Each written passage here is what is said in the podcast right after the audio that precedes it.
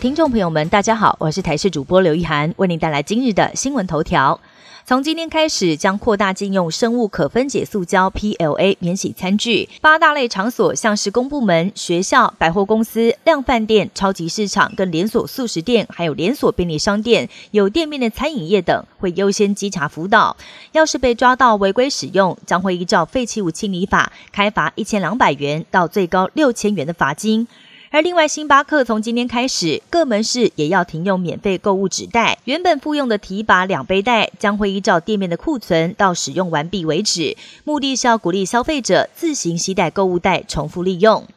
国内线的机票价格调降，由于航空燃油价格下跌的关系，民航局在日前宣布，国内航线的票价将在八月一号调降，而其中平均调降百分之四点三。华信航空台北到金门航班调降的最多，从原本的两千六百四十一元下降到两千四百五十九元，降幅高达百分之六点九。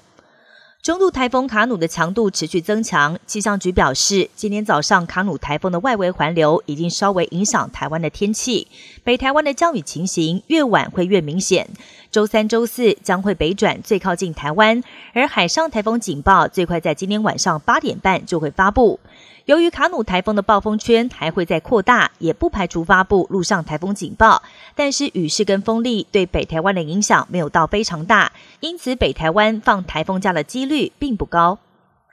乌克兰三十一号指控俄方对乌克兰总统泽伦斯基的家乡发动飞弹攻击，至少造成六死七十五伤。死者当中还包括一名十岁女童跟她的母亲。俄方也反控乌军炮击顿内茨克的俄国占领区，导致两死六伤。沙地阿拉伯在本周将举办乌克兰和平峰会，并且邀请乌克兰还有三十国的代表出席参加，但俄方表示不会参与。美国国务院则证实会派代表出席参加。不少外国观光客来到法国巴黎旅游时，大多都会造访塞纳河畔最有文化气息的旧书摊。那么这也是巴黎的地标之一。但是因为明年奥运要在巴黎登场，当局为了维安跟整顿市容，最近要求河畔的六成书商必须要搬走，让业者感叹遭到排挤，也让巴黎少掉一个特色景点。